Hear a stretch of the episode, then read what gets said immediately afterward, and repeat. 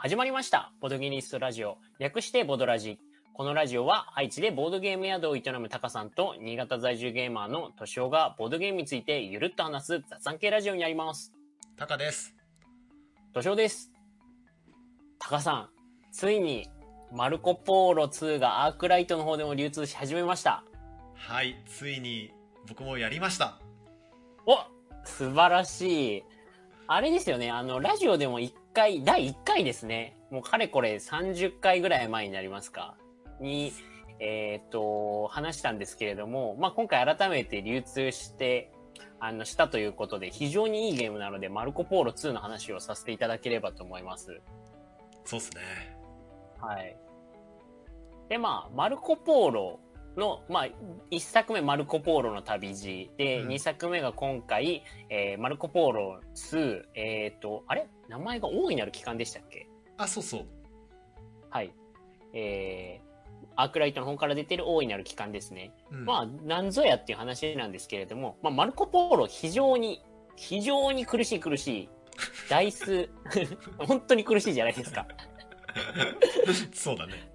そうですね。あの、ダイスを用いたワーカープレイスメントのボードゲームですね。うん。で、えーっと、まあ、一応、北京を目指そうよっていうことになっていて、まあ、あの、マルコ・ポーロ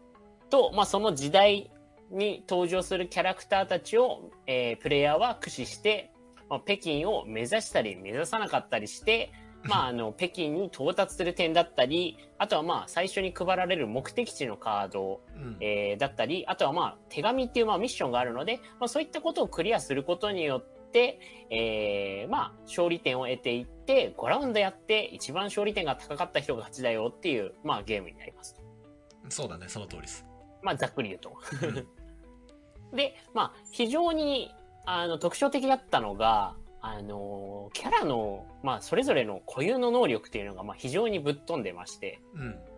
まあ一作目でも、その、ダイスを使って、まあ最初にダイスを5つ振って、その出目に応じて自分が置ける場所とかが、まあ変わっ、あの、自分が取れる、まあアクションとか変わってくるんですけれども、まあそういったゲームなのに、キャラクターによっては、自分のダイス振るとき、出目好きな風にいじれますとか、うん。あとは、人が資源もらったら、その資源のおこぼれを毎回自分ももらえますとか、うん。かなり今までのワーカープレイスメントになかったぐらいぶっ飛んだこうキャラクターの能力があるっていうところと、あとはまあかなり定期収入等が取りづらい。うん。なのに、その移動するのにもアクションするにもお金だったりリソースがかなりかかるっていうところで、あの、まあ普通にプレイするとかなりこう苦しいようなワーカープレイスメントで、キャラがぶっ飛んでる、なんだけれども苦しいっていうのが非常にこう、まあゲームのアイデンティティというか、うん。なので、まあそういった重いゲームが、重いゲーム、重苦しいゲームが好きな方には、まあ、非常にいいゲームだよねっていう、まあ一作目ですよね。そうだね。それのうん2が、まあ、最近アークライトから流通し始めましたよ、と。そうですね。で、まあ2になると、タカさん、あのーまあ新しいキャラクターが増えたり、あとはまあ、新しいシステムも追加されて、えっ、と、まあ前作よりもかなり取れる選択肢も増えて、こう、まあよく言えば、やりやすく丸くなったような感じがしたと思うんですけど、どうでした？まあ、その通りだったね。結構なんか丸くなったというか、丸くなったって表現も合ってるし、まあなんかバランス取りに来たなっていう気はしたかな。ううんうんうんまあ、僕の所感としてはえっと旅をしろって言われてる感じはしたまずああ、なるほど、なるほど僕。前作は、北京、あの、向かうといいよって言われつつ、旅しない方が強いよっていう説もありましたもんね。そう僕はねワンを、まあ、最近買ったんだけどそんなにこう、やる機会がなくオーディの祝祭ばっかりやってたんで そうですね。そう なんかマルコ・ポーロ1は持ってるくせに、えー数はやあんまりやってないと。うんうんなんでどの戦略が強いとか知らないんだけれども、えー、1との1のルールは知っていて2をやったところだいぶこの変わった点っていうのが旅をしないとダメだよって言われてる感じで旅をすることによってワンワンよりもいろんなものが手に入るしむしろ旅しないとこう本当何も手に入らないような感じになってるなっていうのがまず一番初めに思ったことだね。うんうんうんうん、一応まあ、えー、ここれを聞いてくださってるリスナーの方に補足すると、まあ、1と2で何が違うのかって話なんですけれども、えっ、ー、とまあ、ギルドと呼ばれるシステムが追加されたことと、うん、あと、えっ、ー、とまあ、具体的なゴールがなくなって、その代わりに、あのー、なんていうか、まあ、ゴゲームが終了した時に、あのー、まあ、各都市に紋章なるマークが振られてるんですけれども、うん、どれだけたくさんのその紋章、違う種類の場所に行けていたかどうかで、まあ、えっ、ー、と、それに応じて点数がプラスで入ってくるっていうような、うん、まあ、その単純に前作は北京という場所にどのルートでもいいから行けばいいよ。で、何着かによって点が変わるよっていうところから、えっ、ー、と、できるだけいろんな場所に行ってください。で、できるだけたくさんの種類の場所に行っていたら、それに応じて点数が入りますよっていうような、よりフレキシブルな、こう、まあ、点数の取り方に変わったことが、まあ、えっ、ー、と、キャラクター以外の、まあ、新しいシステムですかね。そうだね。あとは、えー、そ、そこに加えて、まあ、マルコ・ポロ1から資源があったんだよね。胡椒とか、絹、え金、はい、まあ、あと移動するにあたってメインに使うお金とラクダっていうものとかもあって、まあ、そこに翡翠っていうまた新しい種類の資源が加わったんだけど、はい、まあ、この翡翠がラクダとかコインの代わりに使えたりするっていうやや万能感がある資源になっていて、まあ、それもじあの窮屈すぎてできないことを減らすために作ったのかなみたいな。ところを感じた。あのーうん、すごい翡翠もなんかいいアクセントになってるなと思ったのが、その単純にこうオールマイティな資源ではなくて、例えばじゃあ、えっ、ー、と今、今回もちょっと仕様は変わってるんですけれども、うん、じゃあ普通にサイコロ置いたら、えー、ラクダもらえますよとか、胡椒もらえますよっていうような、まあ、サイコロを置くことによってリソースがもらえる、あの、アクションあるんですけれども、その時にサイコロと一緒に翡翠を払うことで、もらえる資源が増えたりとか、うんうん。あとは、えっ、ー、と、まあ、通行料を払わなきゃ、あの、移動するときには通行料を払わなきゃいけないんですけれども、今までは基本的にラクダって呼ばれるリソースかお金を払わなきゃいけなかったんですけれども、えっ、ー、と、道によっては翡翠を払わなきゃいけない道とかもあるので、えっ、ー、と、まあ、逆に翡翠を持ってないプレイヤーは、その道をどうしても取りたいんだって思ったら翡翠をこう取りに行かなきゃいけなくなるみたいなような状況も発生して、こうかなりゲーム性は増してるんじゃないのかなと、やっていて思いましたね。そうだね。あとは、その前作の苦しい苦しいって言ってる部分に、結構ダイスの出目によって、えー、できる強いアクションが制限されるっていうところがあったと思うんだけど、うんうんうん、そこも緩和されたかな、うんうんうん。えー、具体的に言うと、まあ、一番、えー、ラウンドの一番初めに自分のダイスを5個振って、まあ、そうすると1から6の出目があるサイコロが 5, 5個出るんだけど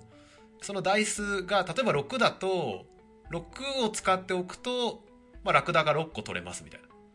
はい、でも3だと3個しか取れませんっていうのが1の仕組みで、そう当然こう6出てないと6個取れないやんみたいな話だったんだけど、まあ、2はその出目に応じて資源が比例するっていう形はもう取りやめていてあの出目じゃなくあのこのここの場所はえー、3以上のサイコロなら何でもいいよみたいな感じになっててそれはやっぱりちょっとで出目周り、えっと、ダイスのその出目によるこう強さ弱さの、まあ、運要素を、まあ、緩和したのかなっていう気がしたね。うんうんうんうん、ちなみにタカさんはマルコ・ポーロ2やった時はどんなキャラクターを使ったんですか？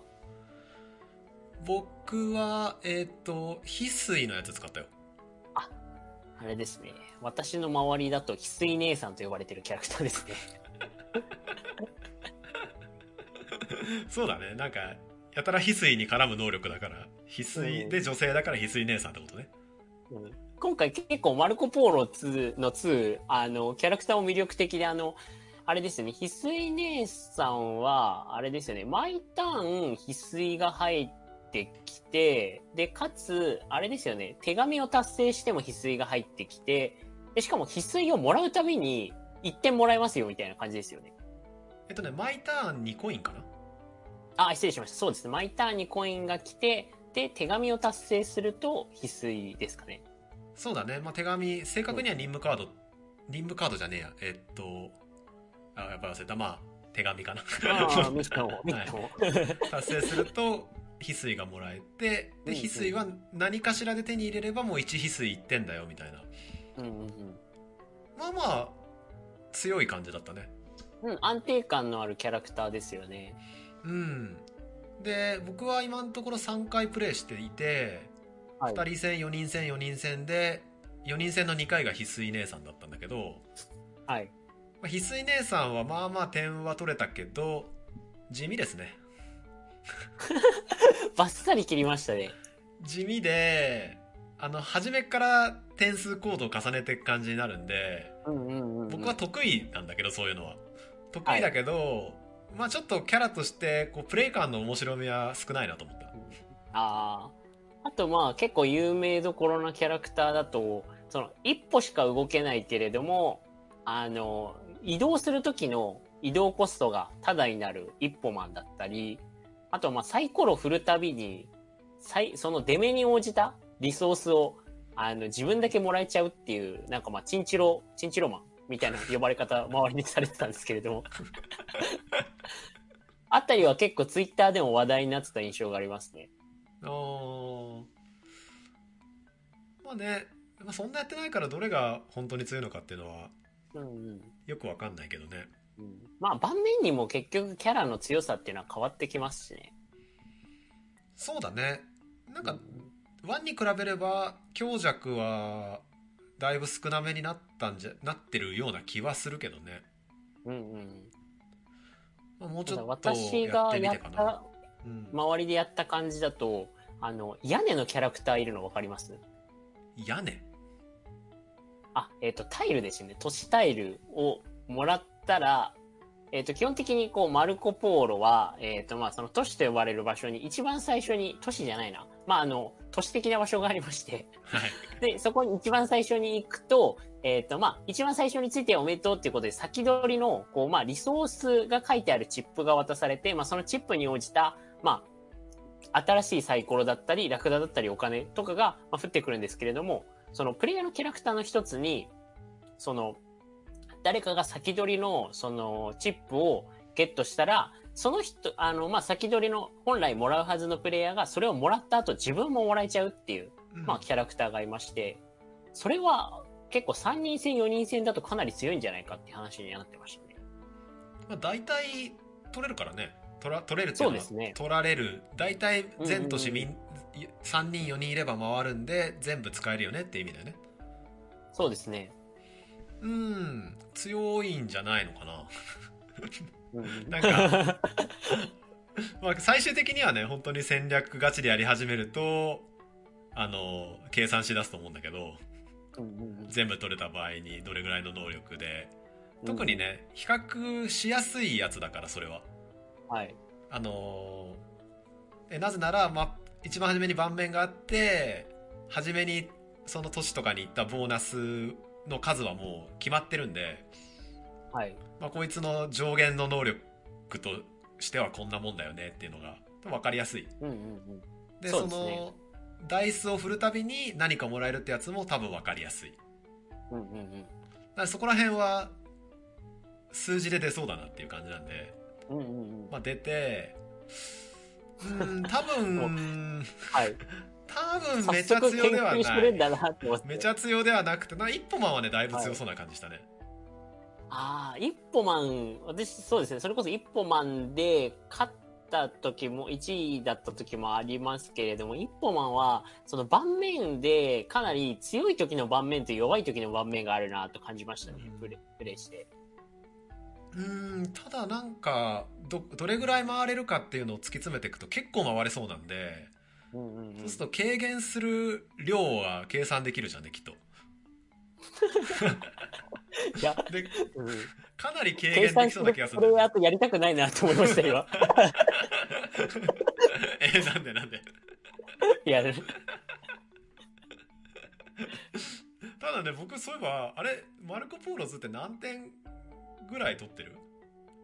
えー、何点だったかな？パッとさすがにそこまで覚えてないななんだろう。最近あんまやってない？そうです。最近はあんまりやってないっすね。そっか。そのね、4人戦やった時が、多はい分2人戦と4人戦をやっていて、2人戦の方がすごい楽な感じするんで、うんうんうんうん。あのアクションスペースが埋まりづらいっていう意味でね。うんうん、なんで点が伸びそうだなと思うんだけど、4人戦やった感じが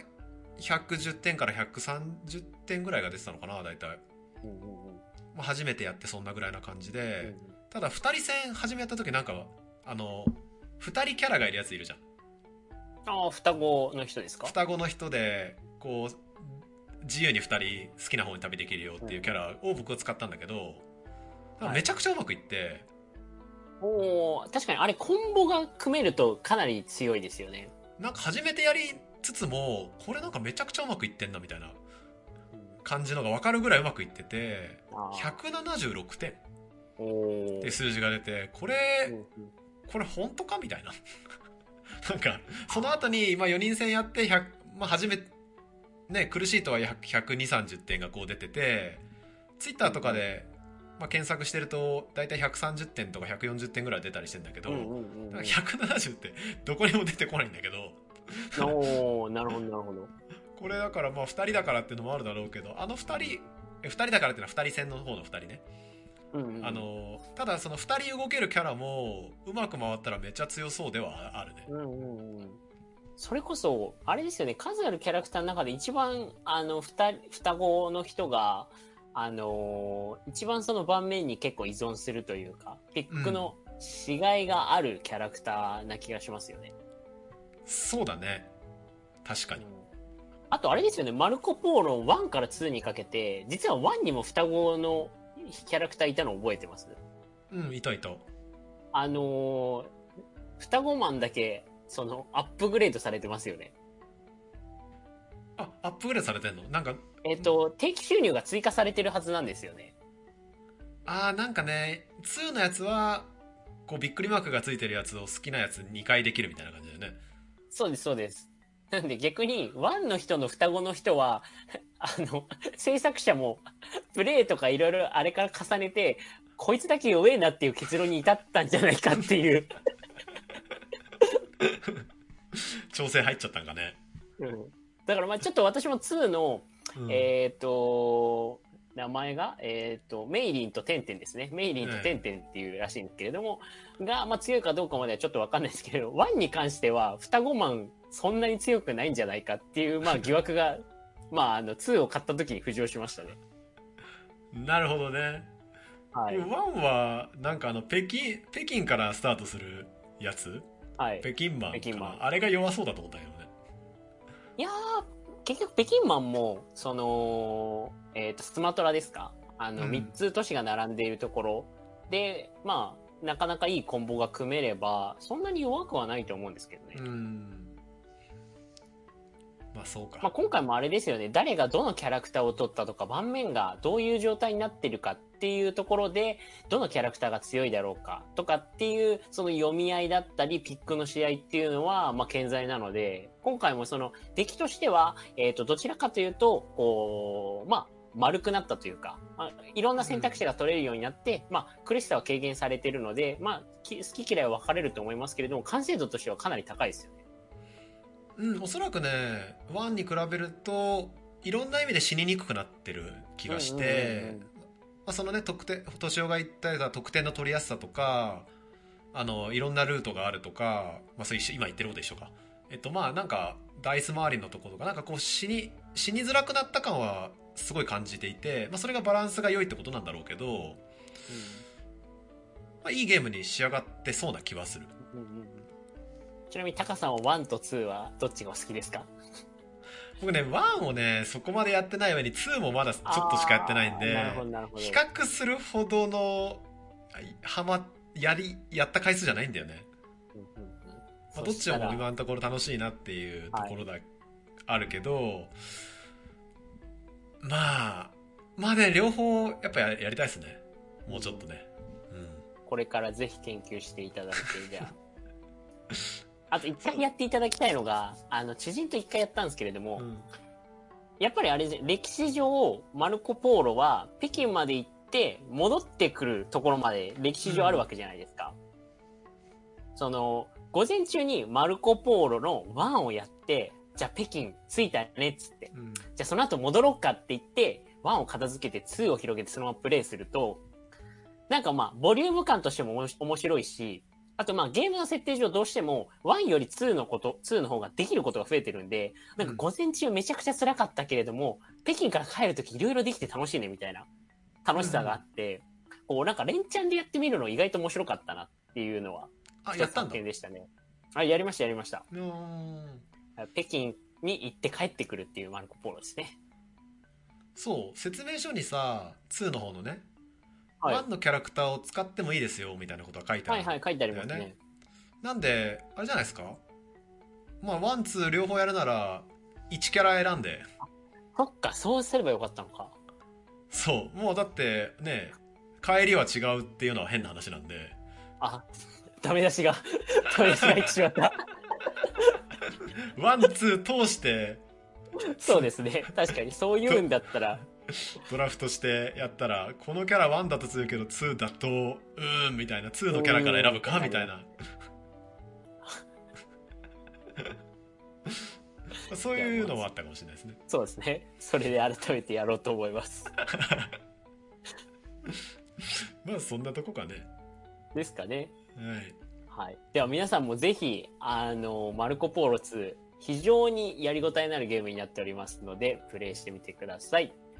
うんでは、えっ、と、この、ボドゲニストラジオボドラジでは、えー、ポッドキャスト、YouTube で配信の方を行っております。えー、どちらもチャンネル高評価の方よろしくお願いします。はいよろしくお願いします